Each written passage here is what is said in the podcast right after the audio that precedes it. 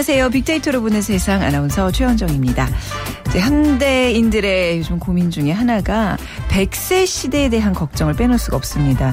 은퇴 후에 경제적인 문제 만만치 않습니다. 하지만 일밖에 모르던 인생에 일이 빠지고 나면 공허함만 남기 쉬운데요.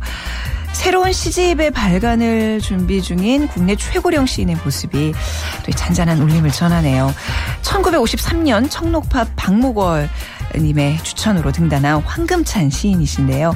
올해 98세, 60여 년간 8,000편이 넘는 시를 남겼어도 여전히 펜을 놓지 않고 왕성한 활동을 하고 계십니다. 후배들은 그 뜻을 모아 시비를 세우고 최근 그 이름을 딴 문학상을 제정해 시인의 시 정신과 문학적 업적을 기렸습니다. 자, 나이를 먹어도 글을 쓰는 방법이 무엇인가 하는 질문에 그런 방법은 없다. 다만 노력을 하는 것밖에 없다라고 조언을 하고 계시는 분. 자, 나이 탓으로 돌리며 엄두도 내지 못했던 일들 98이라는 숫자 앞에 과연 당당히 얘기할 수는 있는 나이가 있을까요? 자, 나이에 상관없이 도전하고 용기를 내고 또 노력하려는 마음 100세 시대를 준비하는 첫걸음이 아닐까 싶습니다. 오늘 빅데이터로 보는 세상 앞서서 이제 나이 얘기해봤는데요. 하지만 분명 세대 간의 특성은 있을 겁니다. 그래서 오늘 빅데이터 대중문화를 읽다에서는요. 신세대 Y세대에 대해서 빅데이터로 분석을 해보았습니다. 그리고 오늘 빅퀴즈 있는 날 아시죠? 푸짐한 상품 준비하고 있습니다. 여러분들의 참여 기다리고 있을게요. 방송 들으시면서 다양한 의견들 문자로 보내주시면 되는데요. 샵 9730, 샵 9730입니다. 짧은 글은 50원, 긴 글은 100원의 정보 이용료가 부과됩니다. 그리고 KBS 라디오 어플리케이션 콩 KONG를 다운받으셔서 편안하게 문자 참여하실 수 있습니다.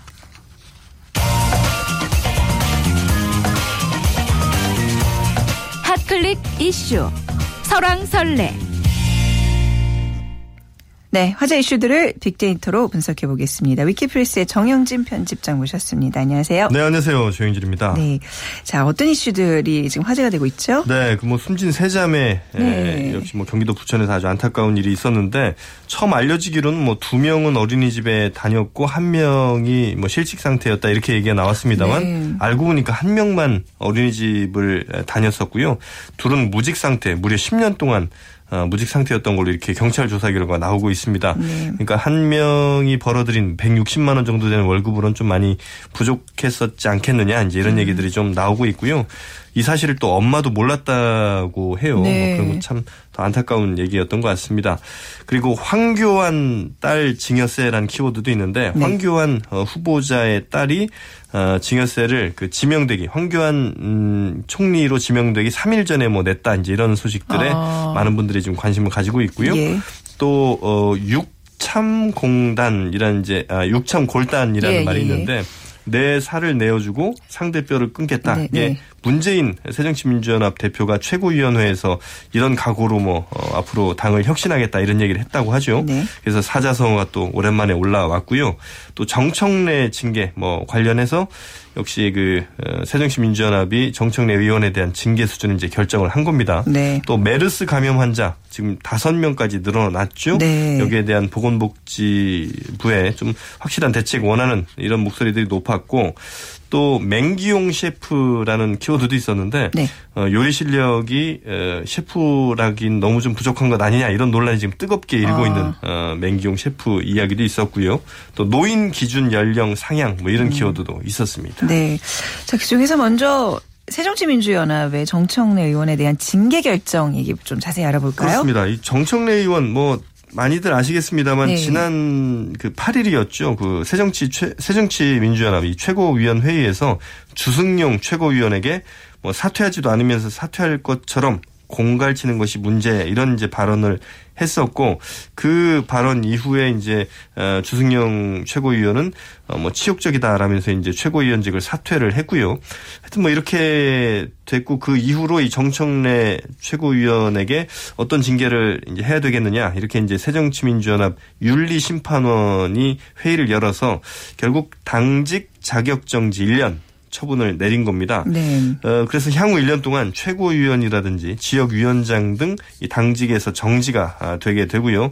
어, 다만 이제 어, 공천과는 좀 거리가 있습니다. 그러니까 공천에서 배제되는 제명이라든지 당원 자격 정지랑은 또 다른 어, 이런 처벌이기 때문에 어, 내년 총선에서는 어, 새정치민주연합 당적을 갖고 출마는 할 수 있게 됩니다. 아, 그런가요? 네. 네, 네. 공천에는 문제는 없습니다만 다만 공천 심사를 할 때 10% 정도의 감점은 있게 된대요. 네. 때문에 뭐 어, 공천 심사하는 데 있어서 약간의 불이익이 있습니다만 신- 공천을 신청하는 것 자체는 이제 문제는 없다. 이제 이렇게 볼 수 있겠습니다. 네. 자, 뭐 항상 그 거침없는 발언으로 언론에 자주 보도되었던 정청래 의원 뭐 네. 이번에도 뭐 온라인에서 반응이 뜨거울 것 같은데요. 그렇습니다. 어제 하루 보니까요. 이 뉴스 댓글만도 포털 3사에서 18,000개 정도가 생산이 됐고요. 네. SNS에서는 2만 2천 개 정도 데이터가 생산이 됐더라고요. 어, 가장 자주 함께 거론된 이름 역시 뭐 주승용 의원이라든지 조경태 의원도 많이 거론이 됐습니다. 또 김한길 전 대표, 뭐 문재인 대표 등의 이름이 자주 등장을 했고요. 또 SNS 분석을 해보니까 역시 사퇴, 막말, 뭐 중징계, 심판 이런 등의 연관어가 쭉 나왔는데 과연 어떤 여론들을 좀 많이 갖고 있었고 또 어떤 어, 트위터에 많이 공감을 했는지 좀 살펴보니까 네. 이 진중권 음, 교수 같은 경우는 어, 정청래 의원 말 한마디에 자격정지 1년이라는 거 참 분위기가 살벌하다. 뭐 정청래 의원의 언행에는 찬성하지 않지만 네. 그에 대한 징계는 좀 과도하고 심지어 좀 부조리해 보인다. 아, 친노 패권이라더니 정작 패권 진 사람들은 따로 있는 것 같다. 이런 이제 비판을 했고요. 네. 또뭐 트위터에서 상당한 영향력을 갖고 있는 김용민 씨 같은 경우도 정청래 의원 1년 동안 닥치라는 거 아니냐. 네. 아, 또 어, 당대표, 그러니까 보통 정, 정청래 의원은 이제 당대표 대신 아니, 당대표. 당대표, 예, 그죠. 이렇게 얘기를 했는데 네. 당대표가 불필요한 당, 그 이름은 새정치 약체연합이다. 이렇게 음. 좀 야당으로서의 선명성을 좀 음, 강조하는 이런 이제 SNS 글도 있었습니다. 네. 어, 특히 이제 정청래 의원의 이번 그 자, 에, 당직 자격정지 1년에 대해서 좀 과도한 것이다라는 의견들이 좀 많이 찬성들을 하셨던 것 같은데. 어, 다만 이제 반대 의견도 있습니다. 그러니까 정청래 의원 막말이 이번 한 번뿐이 아니지 않느냐. 음. 그러니까 정치를 어, 매번 말장난이나 인기 영합식으로만 하려 하니까 이걸 전체적으로 고려해서 징계 수위 결정한 거 아니냐. 어, 정청래 의원 때문에 민주당 뭐 손해 본 거 한두 번 아니지 않느냐. 네. 이런 의견도 있었습니다. 결국 뭐 정청래 의원의 이제 그 어떤 거침없는 그 말 발언을 두고 이렇게 굉장히 설랑설레가 있군요. 네. 자 그리고 노인의 기준 연령을 올리자는 목소리가 나오고 있는데요. 네. 글쎄요. 지금 이제 뭐 대략 한 65세 기준이고 65세 입니다. 그렇죠. 예. 네. 근데 얼마나 올리자는 거예요? 그러니까 이게 네. 에, 노인 65세인 경우에 사실 노인처럼 안 보이는 분들도 요즘 많죠. 그건 그래요. 네, 네. 요즘 워낙 100세 시대 뭐 이러다 네. 보니까 어, 그리고 이제 노인 숫자가 워낙 많아지다 보니까 지금 대한 노인회에서요. 노인 연령을 한 70세 정도로 올리는 70세로요. 네, 이런 방안을 지금 어, 현재 에, 정기 이사회에서는 통과를 시켰고 네. 어, 그 이제 구체적인 방안을 좀 조정 중이라고 하는데 예를 들면 뭐 2년에 한 살씩 올리면서 그러니까 66세, 67세 이렇게 점점 노인 연령 기준 연령을 좀 올리는 방안이라든지 이런 것들을 이제 고려하고 있다고 해요. 어, 그리고 이제 통계에서도 실제 작년에 이 정부가 노인 상대로 한 조사에서 네. 70세 이상으로 노인을 생각한다. 그러니까 노인이 몇 살부터냐라고 물어봤을 때 70세 이상으로 생각한다는 어 응답자들이 10명 중 8명 나왔거든요. 네. 이게 2004년 비교하면 어 2004년에 55.8%보다 한 25% 정도가 늘어난 수준입니다. 네네. 그만큼 인식도 많이 좀 바뀌고 있는 거죠. 음, 네. 근데 65세 이제 그 기준으로 해서 이제 복지를 받냐 안 받냐 그 결정이 많이 되는 그렇죠. 거잖아요. 예. 아무래도 이제 뭐 지하철 같은 거 타실 네. 때도 어 65세 이상들은 무료로 이용을 하고 있는데 이제 문제는 매년 노인 숫자가 급증을 하면서 어 지금 기초연금만 하더라도 네. 어 노인 70%에게 지급을 하는데 올해 10조 원, 2020년에는 13조 7천억 원, 음. 2030년에는 무려 53조 원 등 여기에 이제 돈이 쓰일 수밖에 없거든요. 네, 복지 예산의 문제군요, 결국은. 네, 그렇습니다. 네. 그리고 이제 현재 65세 노인이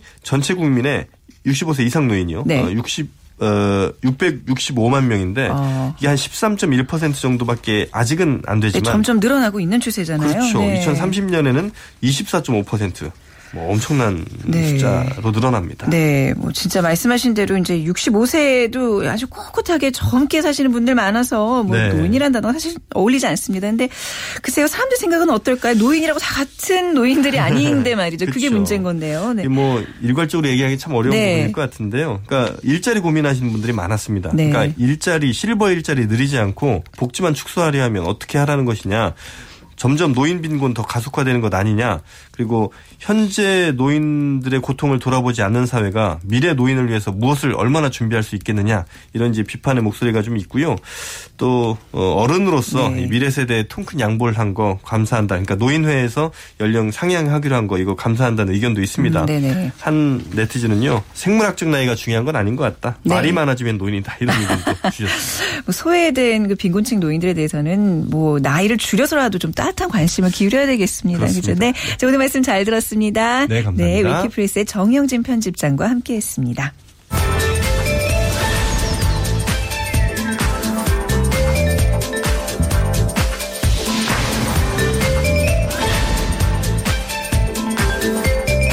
청취자 여러분의 참여로 이루어지는 빅퀴즈 시간입니다. 지난 5일이 어린이날이었고 21일은 부부의 날이었습니다. 자, 그럼 5월의 마지막 수요일인 오늘 또 무슨 날이거든요. 무슨 날일까요? 더 많은 국민이 문화로 행복한 삶을 누릴 수 있도록 만들어진 날 아주 특별한 날입니다. 영화관, 공연장, 미술관, 박물관 등 전국의 주요 문화시설 입장이 무료거나요 할인된 가격으로 만날 수 있고요. 특히 이번 달부터는 평일에 공연을 즐기기 어려운 직장인이 많은 점을 고려해서 직장에서 문화 공연을 하는 직장 배달 콘서트도 도입할 예정입니다. 또 학교로 찾아가는 오페라 공연도 확대해서 올해 전국 50여 개 학교에서 공연을 할 계획이라고 하는데요. 매월 마지막 수요일 오늘이 무슨 날인지 맞춰주시면 됩니다. 1번 피자가 있는 날. 2번 문화가 있는 날. 3번 세일이 있는 날. 4번 짬뽕이 있는 날. 자, 1번 피자가 있는 날, 2번 문화가 있는 날, 3번 세일이 있는 날, 4번 짬뽕이 있는 날. 저희 휴대전화 문자 메시지로 지역번호 없이 샵 9730, 샵 9730으로 보내주시면 짧은 글은 50원, 긴 글은 100원의 정보 이용료가 됩니다. 이용료가 부과됩니다. 그리고 KBS 라디오 애플리케이션 콩을 다운받으셔서 문자 참여하실 수 있는데요. 여러분들의 다양한 의견도 좀 많이 올려주시면 또 저희가 이 시간을 통해서 소개해드리도록 할게요. 정답자들을 위한 푸짐한 상품은요. 3만 원 상당의 문화상품권과 상품권과 5만 원 상당의 백화점 상품권을 드리도록 하겠습니다.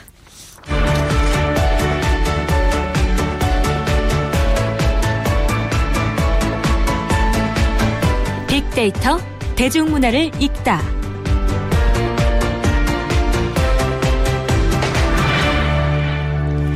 빅데이터를 통한 문화 현상과 대중문화를 분석해 보겠습니다. 빅데이터 대중문화를 읽다 다음 소프트 최지원 이사와 함께하죠. 안녕하세요. 네, 안녕하세요. 네, 자 오늘 그 세대 얘기를 좀 할 건데요. 네네. 요즘 젊은 세대를 뭐 Y 세대라고 한다면서요. 근데 약간 의외인 게 제가 이제 대표적인 그 X 세대였거든요. 그렇죠. 예. 아직도 Y 세대밖에 못 왔어요. 그러게요.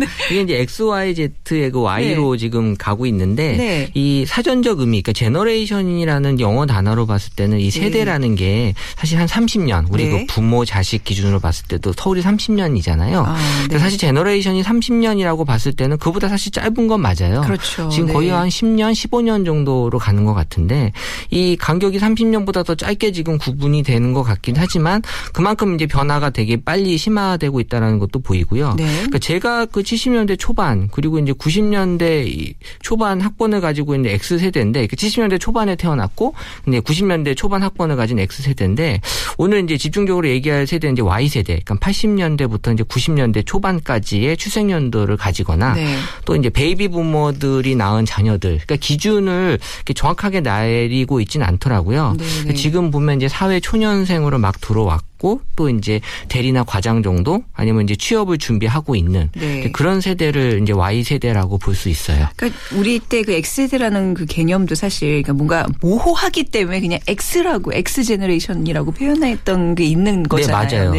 네. 그러니까 정말 이렇게 규정할 수 없는 뭔가 정말 독특한 인종들이다 뭐 이런 의미가 분명히 있었던 그렇죠. 것 같은데. 또 N 세대란 표현도 쓰긴 네, 하는데 N 세대는 사실 X 세대도 포함한 거라고 봐지고요. 네, 왜냐하면 이제 디지털 세대다. 디지털 세대. 그래서 그렇죠. N 세대라고도 해요. 자 그렇다 면 X세대와 달리 Y세대 X세대로 넘어가면서는 어떤 특징들을 좀 보이나요? 그러니까 X세대의 어떤 특성들을 어느 정도 좀 가지고 있다고 볼 수도 있는데요. 네. 그러니까 가장 연관어가 높은 건 이제 인터넷. 그러니까 아무래도 인터넷에 가장 또 친숙한 세대라고 볼 수 있고 네. 또 기존의 그 변화나 가치에 대해서 되게 민감하게 반응하는 그 세대로 나와 있고요. 그러다 보니까 이제 트렌드나 인기에 또 그런 소비 쪽으로 많이 focusing 돼 있는 그런 어떤 세대예요. 그러니까 경제 중심으로 봤을 때는 인기 위주로 그러니까 트렌드 위주로 많이 소비를 많이 하는 세대라고 볼 수 있고요. 네. 그러니까 그들이 갖고 있는 그 가치가 이제 변화하고 있다는 거에서 이제 특징을 특징을 뽑아낸다면 어 어렵게 취직을 해서 썸녀랑 어벤져스 보고 수제 맥주 맞으면서 마시면서 selfie 네. 찍고 그리고 아. 또 인스타그램에 올리고 집에 가서 candle 피우는 딱 요게 이제 지금 Y 세대다라고 아. 이제 정의를 내릴 수 있겠어요. 아, 그 candle 피우는 게 요즘 그 어떤 젊은 세대들의 어떤 취향인가 봐요. 그러니까 네. 그, 그, candle 파는 데가 굉장히 많아졌는데 저는 저걸 다 누가 사나 했거든요. 나를 위한 어떤 행위 아, 중에 하나죠. SNS상에서 드러나는 젊은 세대와 기성 세대의 특징은 뭘까요? 그러니까 일단은 이제 신세대가 이제 중심이 돼서 이제 SNS 상에서 이제 기성 세대와 신세대를 이렇게 나눠 보면은요. 네. 이제 기성 세대는 이제 마냥 긍정적이지만 않았어요. 그러니까 예전에 이제 기성 세대는 조금 이제 생각을 많이 하는 세대라고 봤을 때는 그 긍정적인 감성이 이제 37%, 부정적인 감성은 이제 38% 정도가 기성 세대에서 나오는 감성이고요. 신세대에 대한 그 젊은 세대의 감성은 긍정 비율이 되게 50% 정도로 높았고요. 네. 그리고 이제 부정 비율은 22% 정도로 이제 낮았는데 그 이 기성 세대하고 연관이 높은 키워드는 미래예요. 음. 그리고 이제 젊은 세대하고 연관이 높은 키워드는 현재. 네. 조금 좀 안타까운 얘기긴 한데 저희 X 세대뿐만 아니라 기성 세대들은 그 미래를 준비하는 세대라고 볼 수 있거든요. 예, 예. 그러니까 어느 정도 기회가 온다고 믿고 뭐 저축을 해서 집도 그렇죠. 사고 네, 또 네. 공부 열심히 해서 좋은데 취직할 수 있다고 네. 믿고 또 사회생활 열심히 하면 임원도 된다고 믿는 음. 그럴 때 미래에 대한 가능성의 희망을 갖고 있는 세대라고 봤을 때는 지금의 Y 세대는 그 희망이 좀 불가능하다라고 믿는 세대. 네, 네. 그러니까 사실 그게 어떻게 보면 좀 현실일 수도 있다는 생각이 좀 들고요. 그러니까 그거를 본능적으로 이제 인지하고 있다라고 볼 수 있고 저를 포함한 기성세대들이 이제 미래를 준비하는 세대라면 그러면 Y 세대는 현재를 즐기는 세대다라고 네. 이제 볼 수 있고요. 그리고 그러다 보니까 이 젊은 세대 Y 세대들이 현재에 많이 집착하는 것 같아요. 그런 것 같아요. 그러니까 예. 지금 이제 현재를 자꾸 보려고 그러고 나의 현재를 남기려고 하고 그러니까 보이지 않는 미래에 대해서 이제 생각하기 싫어하는 네. 그런 성향이 이제 자연스럽게 이런 트렌드 때문에 그렇죠. 보이는 것 같죠. 예. 저희 때만 해도 이제 월급 받기 시작할 때는 뭐 연금 얼마 떼고 보험 얼마 하고 뭐 저축 적, 적금 이런 개념이 굉장히 많은데 요즘 젊은 세대들 은 사람들은 그냥 차 사고 바로바로 바로 가족들과 여행 다니고 그냥 이러면서 그때를 즐기는 그렇더라고요. 그렇죠. 네. 그걸 그냥 나쁘게만 보면 안 되는 게 네. 그들의 어떤 그 이해도가 그럴 수밖에 음. 없다라고 볼 수 있어요. 그러니까 이런 식으로 그 세대 간의 어떤 현격한 차이 때문에 어찌 보면 잘 안 맞을 수도 있을 것 같아요. 두 세대 간의 충돌이랄까요? 네, 특히 그래서 네. 이제 X 세대, Y 세대 충돌. 지금으로 보면 네. 지금 이제 보면 사회생활에서 이제 상사와 네. 그 이제 부하 직원 간의 충돌로 많이 이루어지고 있는 건데 어 관련해서 보면 이제 부정어 1위로 이제 갈등, 분노, 고민, 불만 이게 이제 기성세대하고 같이 연관돼서 나오는 그런 표현들이요. 있고요. 이 갈등을 빚는 이유를 보면은 이제 경험한 것이 서로 달랐기 때문에 여기서 이제 가치의 차이가 난다라는 것들을 이제 많이 표면적으로 좀 보여줬어요. 네. 그래서 기성 세대의 중요한 가치는 사실 집단이라고 볼 수 있거든요. 네. 근데 이제 Y 세대는 아까 말씀 주신 그런 힐링을 위한 어떤 캔들처럼 이제 개인. 음. 그러니까 사실 SNS의 변화하고 조금 관련이 있는데 초창기 SNS는 트위터나 이제 페이스북 같은 거는 이제 개방의 어떤 서비스인데 점차적으로 이제 카카오톡이나 밴드로 폐쇄성으로 이제 많이 바뀌고 있었잖아요. 네. 근데 지금은 다시 이제 인스타그램으로 철저하게 관심만 보이는 것만 내가 본다. 네, 그러니까 네. 지금 Y 세대가 딱 이건 것 같아요. 내가 관심이 네. 없는 건 보지 않는다. 그렇군요. 네. 그러니까 저도 이제 벌써 세대가 이제 기성 세대 쪽에 가까운 게 지금 말씀하신 그 젊은 세대들의 특징을 얘기해 주시는데 조금 낯설기도 해요. 네네. 네. 그러니까 이런 신세대들의 어떤 우리가 봤을 때 낯선 특징들 또 뭐가 있을까요? 그러니까 이 신세대들 네. 젊은 세대들한테 기대가 되게 컸었어요. 왜냐하면 네. 2000년대 세대로 접어들면서 이제 주역이 될 세대다 또 밀레니엄 시대다라고 해서 밀레니엄 세대다라고 해서 많이 불렸는데 그 베이비붐의 2세라는 또 에코 세대, 에코붐 세대라고도 이제 명칭을 붙였는데요. 우리 그 사실 이 젊은이들한테 거는 기대는 항상 컸는데 거기에 대한 기대에 많이 좀 못 미치는 그런 세대가 되고 있어서 본인들도 많이 좀 실망을 하는 네. 그런 것들이 좀 보여지는 것 같고 여전히 여기도 이제 부정적인 단어가 이제 갈등, 불안, 고민인데 경제 측면하고도 많이 좀 엮여 있는 것 같고. 있고요. 네. 이 그 기성세대하고 이그 신세대 젊은 세대를 구분하는 특징 중에 하나가 어 본인이 이제 잘 구분이 애매하다라고 느껴질 때는 네. 내 지인들하고 이제 많이 카톡이랑 밴드랑 묶여져 네, 네, 있잖아요. 네네네. 근데 이제 거기서 같은 연배들이니까 좋은 글이 가끔씩 들어온다. 네. 그럼 이제 기성세대예요. 보통은 이제 웃긴 글 위주로 많이 아. 들어와야 되는데 예, 네, 좋은 네. 글이 이제 들어오기 시작한다 그러면은 어 내가 이제 나이가 좀 들어가고 있구나라고 그렇군요. 이제 느끼시면 될 거예요. 저희 작, 예. 작가님 좋은 글 많이 들어오는 것 같더라고요. 보니까. 네. 여기는 뭐 다 그냥 누가 봐도 기성세대죠. 예, 신세대라고 그렇죠. 하기. 예. 저도 제 휴대전화에 보면 이렇게 명언 이런 어떤 카테고리를 만들어서 좋은 얘기들을 이렇게 그렇죠. 쫙 쓰고 언젠가는 이렇게 막 몰래 보면서 써먹고 하곤 하는데. 근데 더 무서운 건 저도 그 글이 가끔씩 마음에 와닿는다는 거. 네. 그게 더 무서운 아, 거거든요. 그렇죠. 네. 네. 자, 여기 신세대 특징들 좀 살펴보고 있는데 그 중에서도 좀 Y세대로 좀 한정해 볼까요? Y세대들만의 특징이라면 뭐가 있죠? 그러니까 이제 Y세대들이 지금 한창 이제 소비를 네. 많이 하고 싶어 하는 세대이기 때문에 이 마케팅에서 이제 이 관점에서 보면 활용도가 많이 높을 것 같은데 그래서 Y 세대는 이제 컴퓨터를 되게 이제 접하면서 뭐 다양하다 새롭다 이런 미디어를 갖고 이제 그 접하는 세대이기 때문에 어떤 그 정보에 대한 빠른 그 습득력이 되게 커요. 네. 그래서 뭔가 그 소비에 되게 민감하고 또 서구적인 그런 영향에 대해서 많이 이제 받는 이런 세대들이라고 볼 수 있고요. 그래서 이런 세대들이기 때문에 이제 회사에서 봤을 때는 되게 이제 충성도가 낮다. 이게 뭐 회사를 너무 진지하게 안 다니는 거 아니 냐. 네네. 사실 이런 것들이 이제 창사들로부터 나오는 보통 이제 약간 안 좋은 그런 얘기들이거든요. 음. 근데 이제 기성세대보다는 이제 개인적인 가치를 더 중요하게 여기다 보니까 이제 어쩔 수 없는 그런 어떤 성향인 것 같고 저도 회사 생활할 때 그 이제 비공식적인 회식 자리가 되게 많았는데 네. 이 Y세대들은 그런 거 되게 싫어하거든요. 예. 그래서 저는 사실 그 비공식적인 회식 자리에서 술을 잘 많이 못 마셔서 네. 근데 그때는 이제 1차, 2차, 3차 많이 가잖아요. 근데 이제 항상 그 이렇게 쓰러져 있어도 데리고 가요. 네. 왜냐하면 예. 그 이제 문지방만 넘으면 네. 같이 이제 n분의 1 한다거든요. 네. 그래서 그 당시에 보면 이렇게 막 엎혀가고 쓰러져 가는 사람들 보면 네. 다 이제 목적이 나중에 술값 이제 n분의 1 하려고. 그래요? 예. 어, 디 직장을 다니셨는데 은행이 그랬어요, 은행이. 아, 저도 되게 힘들었어요, 아, 그때. 예. 예. 저는 회식을 굉장히 좋아하는 게 내 돈 안 내고 마실 수 있는 유일한 날인데 하면서 열심히 따라도 요즘 세대들은 자기 어떤 사생활 그 시간을 침해받는다고 생각을 하는 것 같더라고요. 예. 네, 그런 합리적인 것들에 네. 대해서 되게 좀 중요하게 생각하는 그쵸. 세대죠. 그러니까 개인적인 네. 가치를 좀 더 우선시한다고 봐야 되겠죠. 네네. 네, 어떻게 좀 나타나나요? 그래서 그 인기 있는 품목들을 보면 네. 이제 향기 시장이 요새 대세거든요. 백화점 매출은 줄어들어도 이 향수 매출은 계속 늘고 있다고 해요. 그래서 이제 SNS에 언급되는 그 빈도 역시 뭐 candle 또 네. diffuser라고 네네 네. 네, 알아요. 예, 알긴 알아요. 네. 되게 인테리어적인 네. 좀 비싼 이런 아, 이제 그런 것들 좋아하는군요. 전 예, 세대들이. 이제 네. candle shop이 많이 늘어났다는 건 이제 그쪽에 대한 그 네. 소비가 많이 있다라는 거고 이 개인적인 가치에 대한 근거한 그런 어떤 품목들이거든요. 그래서 이 향수라고 하는 거는 어떻게 보면은 나보다 남을 위한 그런 측면이 있지만 candle은 오로지 나를 위한 향이에요. 집에서 나 혼자 맡는 향이거든요. 그 나를 위한 소비. 그러니까 또 그러면서 이제 기분 전환도 하고 스트레스 해소를 하는. 그래서 이제 밤에 보통 피우잖아요. 네. 뭐 나만의 시간을 이제 갖기 위한 것들도 있고 또 거기서 이제 더 나아가서 이제 실용적이기까지 하고 또 예쁘기까지 하는 그런 음. 것들이 이제 추세인 것 같고요. 그리고 이제 셀카봉.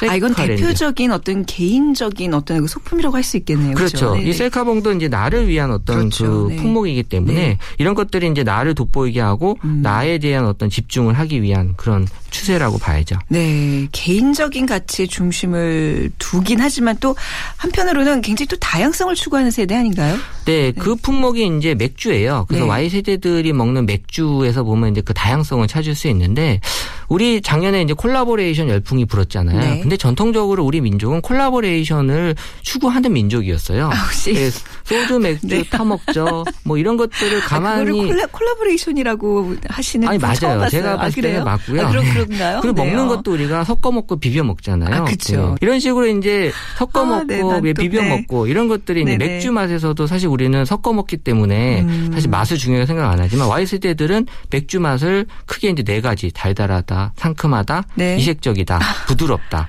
어. 사실 누가 맥주에 이렇게 저희가 X세대 때 이렇게 못 느끼거든요. 네. 그러다 보니까 이제 수제 맥주니 수입 맥주니 이런 것들이 이제 그 입맛을 충족하기 위해서 많이 이제 좀 나오는 거죠. 어, 그렇게 구체적으로 좀 예를 들어주시니까 진짜 Y세대들은 우리와 달리 입맛도 굉장히 다르구나 느껴지네요. 그렇죠. 네. 예. 그 이제 입맛에 대한 다양성적인 측면에서 봤을 때는 우리 예전에 과자 같은 거 보면 고소한 맛을 되게 좋아했었는데 네. 작년부터 이제 그 단맛으로 바뀌었잖아요. 요즘은 다 한이 뭐예요, 그죠? 한이 네. 뭐뭐 한이 뭐뭐. 네. 그래서 제, 제가 분석을 했을 때는 네. 단순한 그 맛이 아니라 그 맛의 뿌리, 음. 근본을 찾아간다라고 해서 사실 음. 슈가가 아니라 한이잖아요. 음, 네. 또 한식도 우리가 이제 근본을 찾아보면 이제 전주, 네. 전주 가서 먹는 거잖아요. 그리고 이 케이크나 뭐 팝콘 그 추러스 이런 것들 보면 다 서구 문화에서 나온 건데 그 서구 문화의 그 중심 뿌리를 찾기 위해서 사람 그 Y 세대들은 그 그쪽의 정통적인 음식을 되게 찾아서 네. 이태원 이런 데 많이 가죠. 어, 네. 네. 자, 뭐, 뭐, 나랑 뭐 다를 게 별로 없을 거라고 생각했어요. 저는 솔직히 이제 오늘 그 젊은 세대들, 이제 신세대들, Y세대들 얘기한다 그래서 뭐 나도 일종의 Y세대에 어떻게 좀 한 발 정도는 들여놓고 있지 않아 있는데, 어, 굉장히 새로운 면들을 오늘 알 수 있었고, 네. 이 Y세대들과 과연 내가 직장 생활 하면서도 잘 소통을 하고 있나 좀 뒤돌아보게 되네요. 어떻게 네. 해야지 이들과 잘 어울릴 수 있는 거예요? 근데 뭐 항상 그렇듯이 이제 X세대이면서 네. Y세대 특성을 갖는 사람들도 많이 있고요. 네. 또 Y세대이면서 또 X세대 특성을 갖고 있는 분들이 계신데 요새 딱 그 호모 데이터쿠스라는 말이 이제 나오잖아요. 호모 데이터쿠스요. 네. 예, 이제 데이터 중심의 시대. 우리 이제 전화도 보면 이제 유선으로 통화하는 네. 것보단 이제 인스턴트 메신저로 대화하는 걸 더 익숙해 하고 있고 네.